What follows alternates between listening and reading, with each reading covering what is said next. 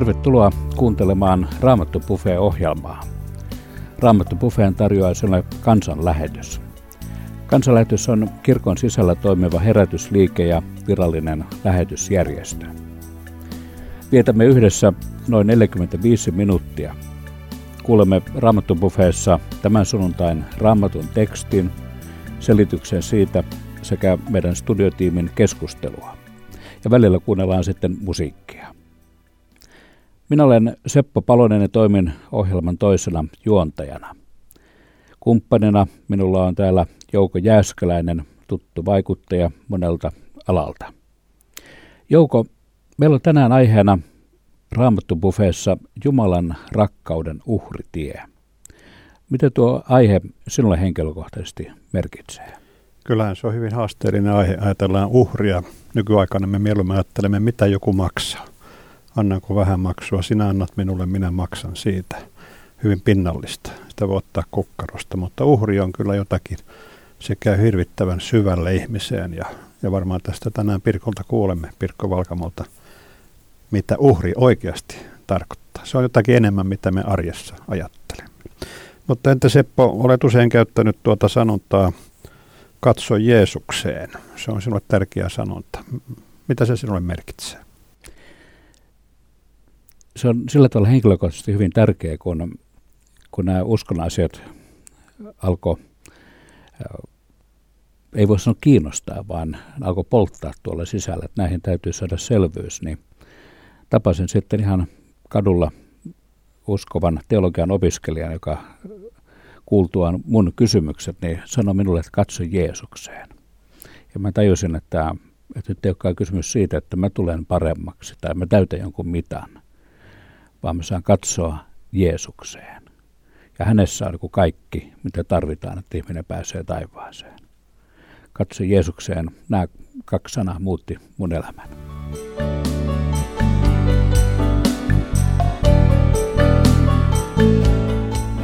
Tänään meillä on Raamattu opettamassa kansanlähetysopiston raamattukouluttaja Pirkko Valkama. Tervetuloa mukaan. Kiitos.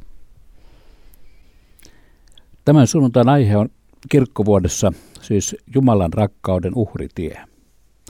Nyt kuulemme päivän kirkkovuoden tekstin Johanneksen evankeliumista luvusta 12, jakeet 25-33.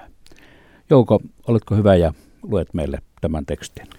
Joka rakastaa elämäänsä kadottaa sen, mutta joka tässä maailmassa panee alttiiksi elämänsä, saa osakseen ikuisen elämän. Jos joku tahtoo olla minun palvelijani, seuratkoon minua. Missä minä olen, siellä on oleva myös palvelijani, ja isä kunnioittaa sitä, joka palvelee minua. Nyt olen järkyttynyt. Mitä sanoisin? Isä pelasta minut tästä hetkestä. Ei, juuri tähän on elämäni tähdännyt. Isä, kirkasta nimesi. Silloin kuului taivaasta ääni, minä olen sen kirkastanut ja kirkastan jälleen. Paikalla oleva väkijoukko kuuli äänen ja sanoi Jukkosen jyrähtäneen, Jotkut kyllä sanoivat, enkeli puhui hänelle. Silloin Jeesus sanoi, ei tämä ääni puhunut minun tähteni, vaan teidän tähtenne. Nyt tämä maailma on tuomiolla, nyt tämän maailman ruhtinas syöstään vallasta. Ja kun minut korotetaan maasta, minä vedän kaikki luokseni. Näillä sanoilla Jeesus ilmaisi, millainen tulisi olemaan hänen kuolemansa.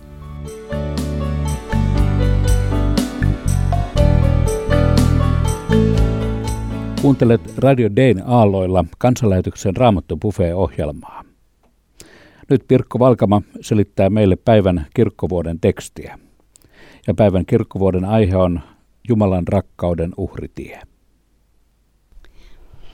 Äsken luetussa Johanneksen evankeliumin tekstissä kerrotaan Jeesuksen tunnoista, kun hän lähestyi kuolemaansa.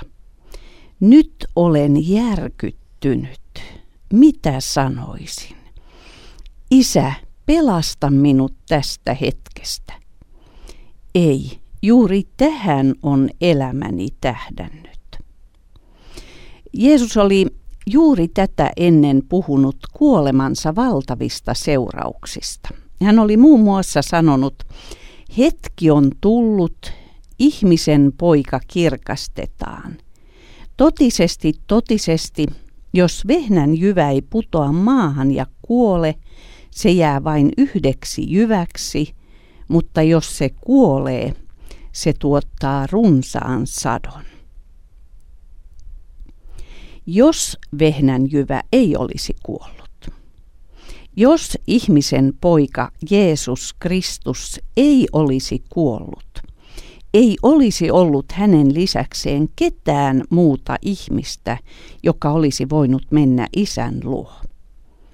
Ilman ristiä ei olisi ollut hengellistä sadon korjuuta. Mutta Jeesuksen kuolema tuotti valtavan sadon.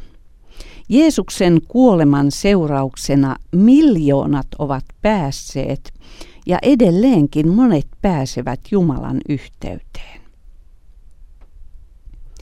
Jeesus tiesi, mikä häntä odotti.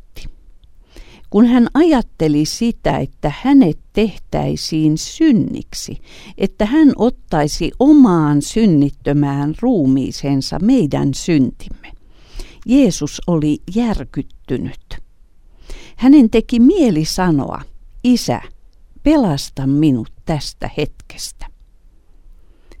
Mutta Jeesus tiesi, että hänen kuolemansa on välttämätön. Ei, juuri tähän on elämäni tähdännyt. Isä, kirkasta nimesi. Nimi tarkoittaa Jumalan olemusta. Se tarkoittaa kaikkea sitä, mitä Jumala on.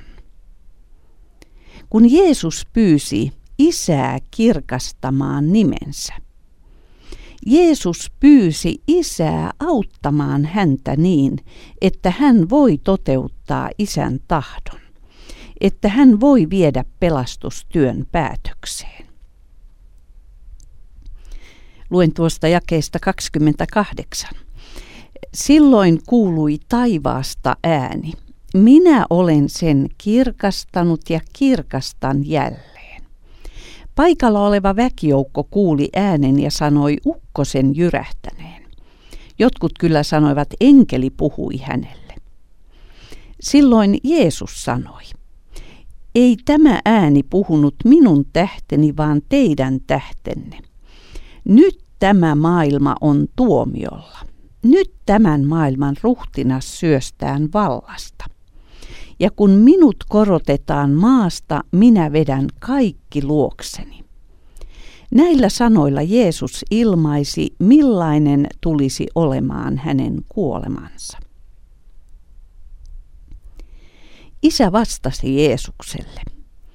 Isä oli jo kirkastanut nimensä Jeesuksessa ja Jeesuksen kautta.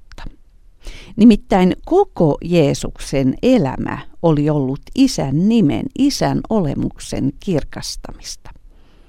Kaikki Jeesuksen teot olivat isän tekoja. Kaikki Jeesuksen sanat olivat isän sanoja. Ja kirkastan jälleen. Isän nimi tulisi kirkastetuksi paitsi Jeesuksen elämässä – myös ja aivan erityisellä tavalla hänen kuolemassaan ja ylösnousemuksessaan. Ihmiset kuulivat äänen. He kokivat jotakin yliluonnollista. He yrittivät selittää kuulemaansa. Osa ajatteli, että äänellä täytyi olla luonnollinen selitys. Olisiko ollut ukkonen? Osa ajatteli, että enkeli puhui Jeesukselle. Jeesus selitti heille tätä ääntä. Hän selitti, miksi se kuului ja mitä se osoitti ihmisille. Nyt tämä maailma on tuomiolla. Nyt tämän maailman ruhtinas syöstään vallasta. Nyt viittaa hetkeen, joka oli jo alkanut hetkeen, jolloin isä vastasi Jeesuksen pyyntöön kirkastamalla nimensä. Tämä nyt hetki oli maailman tuomion hetki. Kun Jeesus kuoli ristillä, näytti siltä kuin tämä maailma ja sen ruhtinas saatana olisivat voittaneet. Mutta todellisuudessa Jeesus murskasi kuolemallaan ja ylösnousemuksellaan saatanan vallan. Luukkaan evankeliumin luvussa 10 Jeesus puhuu tästä samasta asiasta. Luen sieltä jakeesta 17. Ne 72 opetuslasta palasivat iloisina ja sanoivat, Herra, pahat hengetkin tottelevat meitä, kun käskemme niitä sinun nimessäsi. Jeesus sanoi heille, minä näin kuinka saatana sinkoutui taivaasta kuin salama. Niin, minä olen antanut teille vallan, te voitte polkea käärmeitä ja skorpionia ja kaikkea vihollisen voimaa, eikä se vahingoita teitä. Mutta älkää siitä iloitko, että henget teitä tottelevat. Iloitkaa siitä, että teidän nimenne on merkitty taivaan kirjaan. Jeesus puhui voittonsa seurauksista. Hän kehotti opetuslapsia iloitsemaan ennen kaikkea siitä, että heidän nimensä ovat kirjoitetut taivaassa, eli että he ovat osallisia pelastuksesta. Älkää iloitko ihmeistä, vaan iloitkaa minun voitostani. Mitä Jeesus tarkoitti, kun hän sanoi, että hän näki saatanan lankeavan alas taivaasta? Tai kun hän sanoi, nyt tämä maailma on tuomiolla, nyt tämän maailman ruhtinas syöstään vallasta. Mistä tapahtumasta Jeesus näissä kohdissa puhui? Tuo tapahtuma on käsittääkseni kuvattu muun muassa ilmestyskirjan luvussa 12. Luen jakeesta seitsemän. Taivaassa syttyi sota. Mikael ja hänen enkelinsä kävivät taisteluun lohikäärmettä vastaan. Lohikäärme enkeleineen teki vastarintaa, mutta kärsi tappion, eikä sille ja sen joukolle ollut enää sijaa taivaassa. Tuo suuri lohikäärme, tuo muinaisaikojen käärme, jota kutsutaan paholaiseksi ja saatanaksi, tuo koko ihmiskunnan eksyttäjä syöstiin maan päälle ja samoin syöstiin alas sen enkelit. Minä kuulin, kuinka taivaassa sanottiin kovalla äänellä. Nyt on pelastus tullut. Meidän Jumalallemme, meidän Jumalallamme on kuninkuus ja mahti ja hänen voidellullaan valta. Nyt on syyttäjä syösty alas, tuo joka meidän Jumalamme edessä syytti veljiämme päivin ja öin. He voittivat hänet. Karitsan veri ja heidän todistuksensa toivat heille voiton.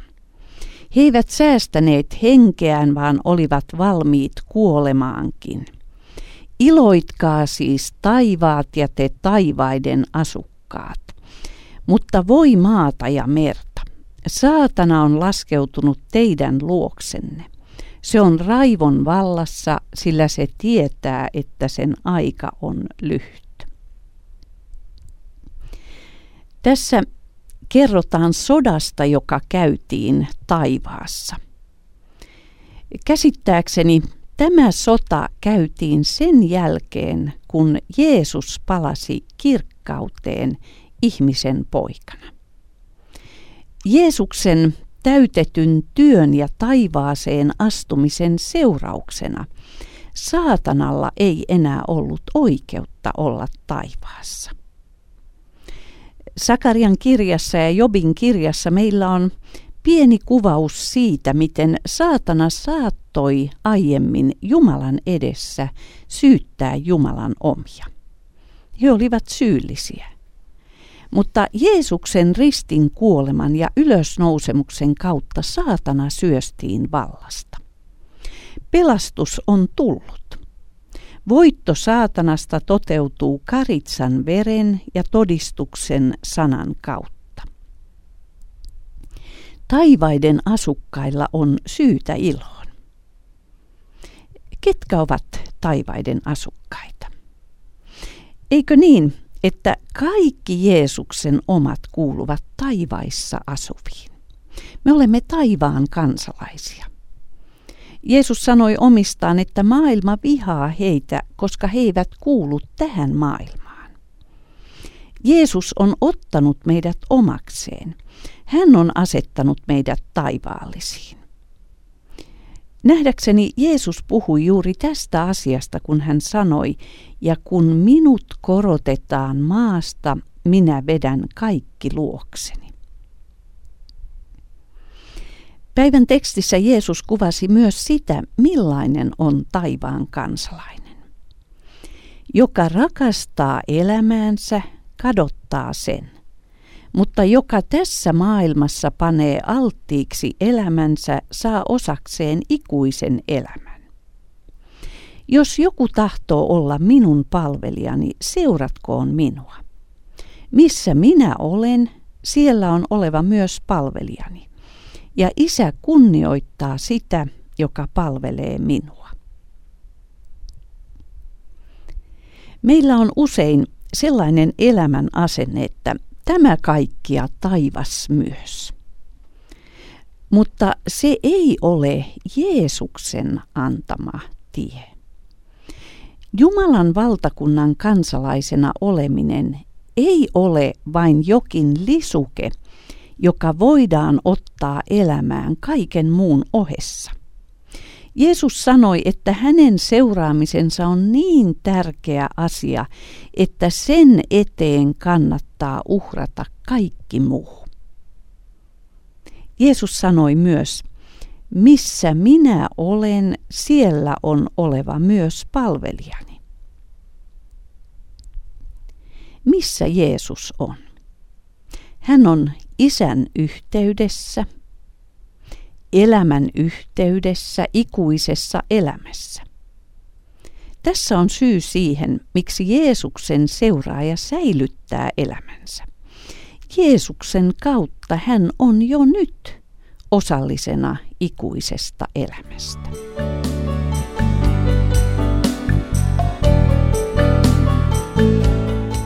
Studiotiimimme kuuluu kaksi mielenkiintoista keskustelijaa.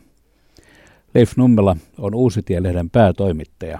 Tervetuloa ohjelmaan mukaan. Kiitos. Ja sitten täällä on meillä Isto, Isto Pihkala. No tässä istun jo. Näin, kiva, että ollaan jälleen tässä koolla. Kuuntelet kansanlähetyksen Raamattupuheen ohjelmaa Radio Dayn taajuudella. Tämän sunnuntain teksti tuli tuossa Pirkko Valkaman äh, läpikäymänä, herätti varmaan ajatuksia. Leif Nummela ja Isto Pihkala äh, Leifille taidan laittaa ensimmäisen kysymyksen. Rakkaus ja uhri, miten ne sopivat yhteen? Ei kai ole ihan modernia puhua niistä yhtä aikaa. Tämän tekstin äärellä me ollaan kyllä nyt niin tämän meidän pyhän uskomme ytimessä, että eh, tietyllä tavalla ihan arkana kommentoi tätä asiaa. Olet ihan oikeassa, että rakkautta ei yleensä niin kuin yhdistetä tähän, vaan tämmöiseen, tämmöiseen, tämmöiseen niin kuin kuolemaan ja ristin kuolemaan. Ja näin. Jopa, jopa se meni niin pitkälle, että kun oli tämä elokuva Jeesuksen kärsimyksestä ää, tässä hiljattain, joka pyöri kaikkialla maailmassa, niin eräs kommentaattori Helsingin Sanomissa totesi, että tällä ää, karmaisevalla ristin kuolemalla ei ole mitään tekemistä Jumalan rakkauden kanssa. Ja tämä oli, t- tämä oli niin kuin tyypillinen esimerkki, jossa, jossa niin kuin ei, ei nähdä sitä, että me emme määrittele rakkautta itse, vaan Jumala määrittelee sen ja hän osoittaa sen niin kuin syvimmällä mahdollisella tavalla ristinkuolemassa, kun hän tulee meidän tilanteeseen, jossa me ollaan langettu syntiin, kapinoitu häntä vastaan ja ollaan niissä ongelmissa, mistä me, mistä me, me kuulimme, siis vanhastaan sanotaan tällä tavalla, meillä on, meillä on kolme ongelmaa, me olemme syntisiä ihmisiä, meillä on langennut maailma ja meillä on sielunvihollinen perkele, joka meitä ahdistaa.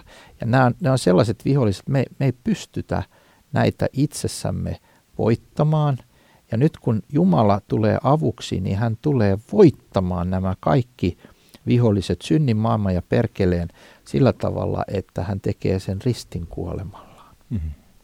Ja se on mykistävä tosiasia. Joo, tuossa Pirkkoa kun kuuntelin, niin se oli, siis oma, omassa sielussa avautui juuri niin kuin näköala siihen, mitä niin kuin tuonpuoleisissa on tapahtunut. Että se, me hurjan useasti ajatellaan tätä syntiä ja sovitusta ja Jumalan rakkautta ja pyhää vihaa niin kuin tässä, tässä meidän maallisen ymmärryksen tasolla, mutta siis sanassa on ilmoitettu näitä suuria käsittämättömiä tapahtumia, mikä tuo takana on. Ja siinä ääressä niin rupesin vapisemaan sen ajatuksen kanssa, että ajatelkaa, että siis tämä maailman luoja, jonka kautta kaikki se, mitä me nähdään ja koetaan, niin tulee tänne maan päälle meidän piestäväksi ja tapetaksi. Hänestä tulee siis tämä Jumalan uhrikaritsa. Se, se, se on, siinä niin kuin mitataan jollakin tavalla sitä, kuinka niin kuin hirveä on ollut siis tämä syntiin lankeemus siinä, siinä myöskin on, kun siinä tekstissä Jeesus sanoi, että mitä minun pitäisi sanoa. Että Joo. pitäisikö sanoa, että pelasta minut tästä hetkestä. Siinä Joo. näkyy niin kuin Jeesuksen inhimillisyys syvimmällä mahdollisella tavalla ja sitten välitön vastaus on ei. Joo. Ei. Joo, tämä. Ei, ei pois tästä hetkestä, vaan tätä varten minä olen syntynyt. Joo, ja siinä, niin si, si, siinä niin kuin, Je- Jeesus on ihminen täysin, mutta hän on myös Jumala. Hän tietää, mitä varten hän on tullut. Niin kuin Pirkko sanoi, hän tietää, että hän on tullut tänne kuolemaan ja ottamaan sen synnin. Ja siksi se kauhistuttaa häntä se hetki. Olet tieto, tietonut siitä, että siinä se voitto tapahtuu sitten, mm. vaikka tietysti opetuslapset pitkään oli hämmennyksissään sen jälkeen sitten, kun Jeesus oli ristiinnaulittu. Mutta tämä Tämä on yksi kohta, joka avaa tätä niin kuin, synni, syntilankemuksen siis syvyyttä. Et se, se on mua niin kuin ravisteli tuossa. Sekä Pirkon puhe että teidän Leif ja Isto ajatukset ovat paljon liikkuneet ristin, uhrin ja ylösnousemuksen ympärillä – Usein kuulee kuitenkin raamatun sanot, sanoman tiivistettävän Jeesuksen vuorisaarnaan. Mm. Että onko meillä nyt kaksi eri raamattua vai miten tämä asia pitäisi ymmärtää? Ei meillä kahta raamattua, vaan ihan suoraan sanoen ihmisten pitäisi lukea raamattu. Nimittäin aika usein käy sillä tavalla, että joku sanoo, että, että mun, mun Jeesus on se vuorisaarnan Jeesus. Sitten mä kysyn, että että tar- niin, niin, siis sä tarkoitat se Jeesus, joka sanoi, että jos kätesi viettelee, lyö se poikki, jos silmäsi viettelee, revi se päästäsi. Ei, ei, kun vuorisaan. Tämä on vuorisaanassa. Tämä on vuorisaana Jeesus. Siis kohteliasta sanottuna, milloin tulit viimeksi lukeneeksi, lukeneeksi sen. Siis vuorisaanan Jeesus on ankarin mahdollinen Jeesus, mikä löytyy Uudesta testamentista. Joo, nämä, näin, näin se on, mutta kun siis ihmiset mittaa sitä vuorisaarnaa niin omista lähtökohdistaan käsin, eikä, eikä Jumalan pyhyydestä. Ja, ja, ja tästä, mikä nyt tässäkin Pirkon puheessa avautuu, siis tämä val, siis ihan käsittämätön niin kuin katastrofi, mikä ihmisen syntiin lankemuksessa tapahtuu. Että siis Jumalan itse pitää tulla tähän maailmaan se selvittää meidän puolesta tähän tulee myös se, että suurin virhe, minkä voin kristittynä tehdä tai kristittynä julistajana tai, tai jos haluan todistaa uskosta, on se, että minä, minä, minä pyrin niin kuin poistamaan tämän ristin pahennuksen. Joo. Mä pyrin ottamaan siihen jotain muuta. Mä puhun jostain, jostain eh, niin kuin pääasiassa sanomassani jostakin muusta kuin Jeesuksen rististä. Ajattelen, että se on rakkaudellisempaa, se on inhimillisempää jotenkin helpompaa sulattaa ja näin. Ei, vaan just tässä Jeesuksen ristin kuolemassa on se suurin rakkaus, se suurin muuttava voima, se, se anteeksi antamuksen perusta, koko kristinuskon sydän ja ydin, niin kuin yksi teologi Ariste McGrath, joka vieraili just Suomessa, sanoi, että, että jos sä puhut äh, kristittynä äh, kristinuskosta ilman, että sä puhut rististä, niin sä vääristät kristinuskon sanoman. Niin, näin juuri se on. Se, se, se on. Isto, tässä uhrista olemme nyt paljon puhuneet. Kaikissa uskonnoissahan on myöskin tämä ajatus uhrautumisesta ja hyvän tekemisestä. Useimmissa. Tavalla tai toisella. Niin, tavalla tai toisella. Mm. Miten sä kristalloisit tämän kristillisen uhriajatuksen ja sitten tämän yleisuskonnollisen minä uhraudun? Missä se ero? Missä se syvin ero? No, tässä syvin ero on tässä se, että siis Jumalan, Jumala tulee. Siis tämä syntilakemuksen katastrofi on se, että meillä ei ole niin mitään, mitään niin kuin itsellämme mitään uhrattavaa. Emme pystytä niin kuin millään hyvittämään sitä katastrofia, mihinkä ihminen on itsensä ajanut. Mutta Jumalan rakkaus ilmestyy siinä juuri, että hän, hän tulee itse uhriksi. Katso Jumalan karitso, joka poisottaa maailman synnin. Mutta siis, se, siis eihän ihminen käsitä, mikä se synti on, ellei Jumala pyhänkin sitä ilmoita. Ja tä, täs, tässä, niin kuin, tässä on se perusongelma. Ja, ja, ja se, että Jumala tulee, siis tämä kaiken maailman näkyväisiä ja näkymättömien luoja tulee tällaiseksi tänne, niin sen täytyy puhua sen puolesta, että tässä on jostakin ihan järisyttävän isosta kysymys. Tässä on äh, se, se vaara, että jotenkin niin kuin unohtaa sen, mitä sanoit aluksisto, että Jeesus on Jumala. Niin, juuri. Et, et, et erotetaan niin kuin Jeesus ja Jumala toisistaan ja ajatellaan, että Jeesus jotenkin kärsii täällä maan päällä jotenkin tämmöisenä uhrina ja sitten Jumala on, on, on siellä taivaassa, mutta mut se raamatun järisyttävä sanoma, että Jumala oli Kristuksessa ja sovitti maailman itsensä kanssa. Mm. Että Jeesus on Jumala ja, hän, ja Jumala kärsii siellä ristillä. Kyllä. Hän, hän on se, joka niin kuin tuskissaan katsoo, että, että ka, kaikki tämä synti mun pitää ottaa päälle, niin tästä mä en voi väistää tätä kuolemaa. Ja kun hän on tullut ihmiseksi, niin hän on myöskin sitten, siinä on se inhimillinen, että tässä on, niin kuin alusta todettiin, että tässä me ollaan nyt meidän uskon pyhimmän salaisuuden äärellä, että me ollaan, me ollaan tässä on monta asiaa, tässä on tämä kuolema, niin kuin synnin ää, ää, tähden maksuna meidän synneistä, mutta tässä on myös se, että se, joka kuolee, on täysihminen ja täys Jumala yhdellä kertaa, Jeesus Kristus, Jumalan poika, mm. joka ottaa päälleen ja, ja, ja eikä mikään vähempi.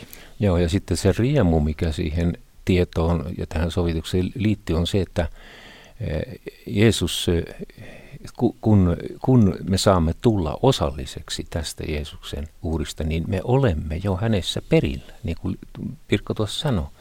Että vaikka me ollaan vielä täällä matkalla, niin me ollaan kuitenkin jo perillä myöskin. Vaikka me ollaan syntisiä, sairastetaan ja kuollaan, niin meillä on jo iankaikkinen elämä ja täydellinen terveys. Se, siinä on se, mitä Jeesus meille niin kuin, e, Juma, Jumala Jumalana niin kuin lunasti.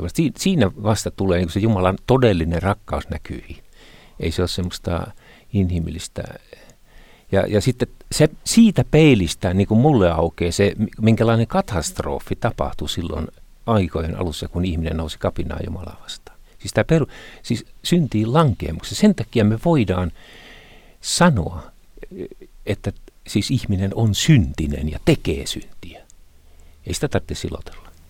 Tämähän on eräs näistä Johanneksen evankeliumin järkyttävistä kohdista. Siis Jeesus kertoo olevansa järkyttynyt Joo. ja enkeli puhuu taivaasta. Hyvin siis poikkeuksellinen tilanne ilmeisesti yleisö ei ymmärtänyt, mitä enkeli sanoi. Täällä enkeli puhui hänelle, mistä he eivät ehkä kuulleet isä sitä. Puhui taivaasta. Isä puhui niin. taivaasta. Eli Jeesuksen täytyy sitten selvittää, selvittää miksi, miksi näin tapahtui.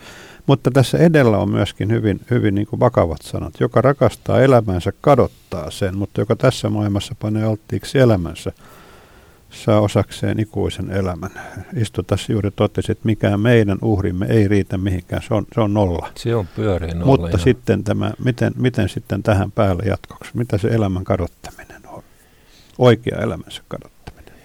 No, se on niin kuin yhdellä sanalla yksinkertaisesti, tai siis aika vaikea vasta, mutta se, se, on, se on luopumista eh, tästä ajatuksesta, että minä hallitsen tätä omaa elämääni ja että minä olen jollakin tavalla kykenevä luomaan ne, ne raamittelee elämälle, niin se on, se on suostumista siihen, että elämä on Jumalan lahja, siis ei ainoastaan ajallinen, vaan myöskin iankaikkinen elämä saa tulla hänestä tietoiseksi ja osalliseksi. Ja, ja niin kuin tuossa äsken sanoin, että se mikä vielä tällä ajassa kuljetaan, niin on vain pieni pätkä.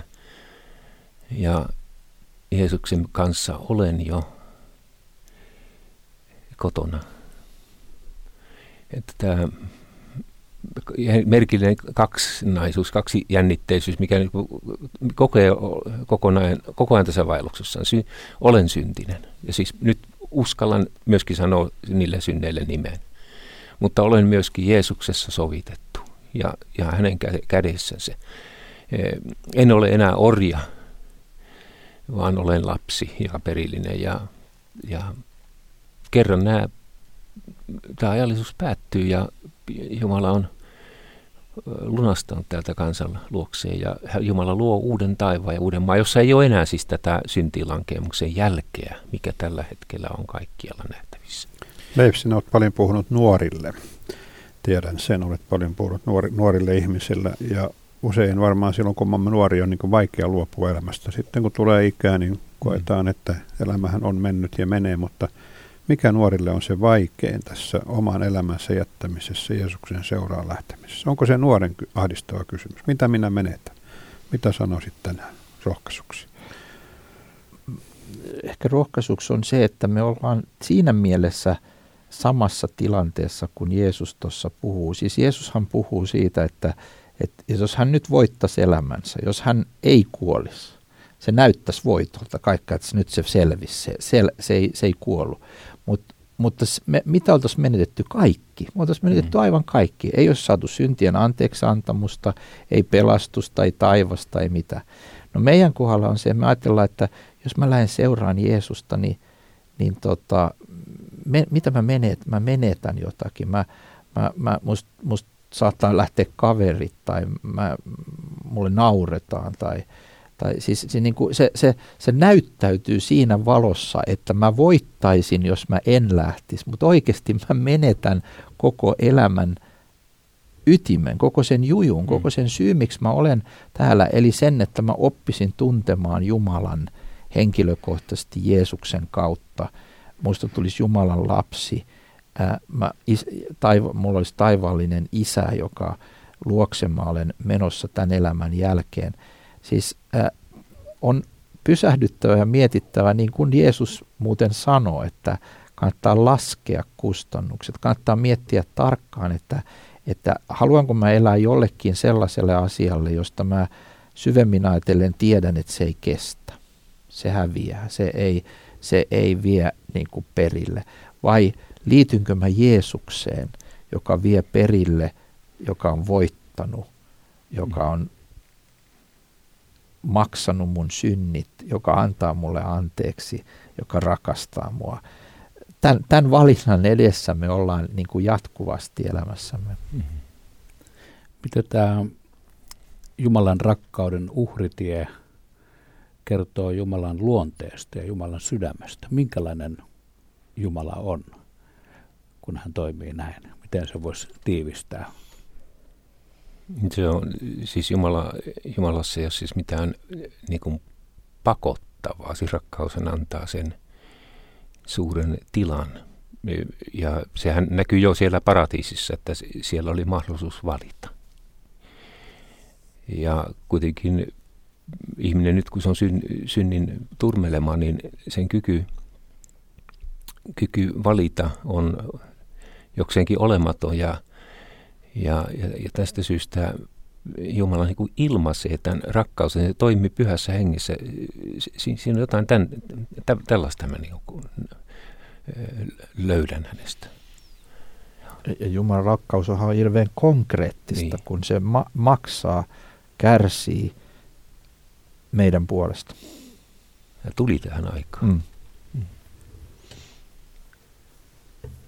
Isto, nykyihmiselle rakkaus, jos vielä otetaan tämä nykyihmisen sana rakkaus, sehän on yleensä omistavaa, eikö niin? No me näin tavoittelemme jotakin. Joo. Sitten me katsomme raamatun näkökulmasta. Rakkaus on pitkämielistä, se on kärsivällistä, se on odottavaa, se on toista ottavaa. Miten?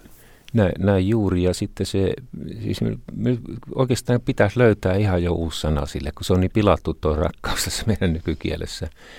Se on, se on jotain niin ehdotonta ja puhdasta ja antavaa. Ja, ja ei me voida rinnastaa sitä tämmöiseen ihmisen tunne maailman, maailman kiehuntaa ja muuhun. Se on, se on ihan väärä rinnastus, vaikka sieltä löytyy ehkä jotakin ö, esimerkkiä sitten tästä lähimmäisyydestä, mutta Jumalan rakkaus on luonteeltaan jotain ihan muuta. Se on, se on, siinä on, se on henkeen ja vereen saakka sitä. Eli tarvittaisiin tarvittais nyt kielitieteellistä työtä, miten suomen kieleen löydettäisiin tämä sama ero, ero kuin, kuin Uuden testamentin teksteissä kuitenkin tehdään. No joo, tai ainakin siis opetuksessa sitä täytyisi erottaa, että tämä on jotain muuta kuin se, mitä me vajavaisina voidaan tunteella tavoittaa.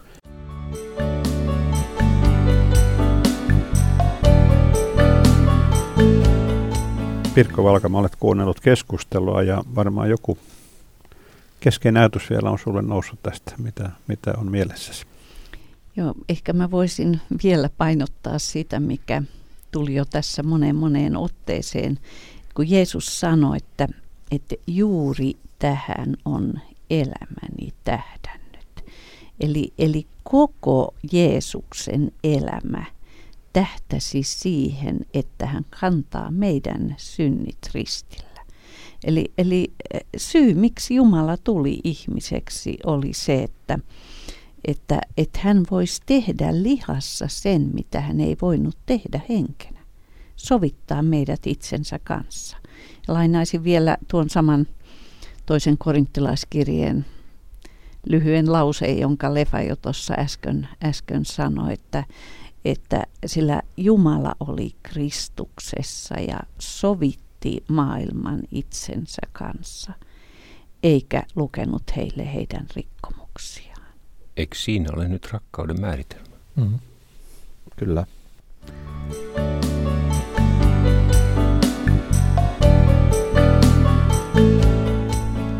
Tässä tämänkertainen kansanlähetyksen Raamattu Buffet-ohjelma.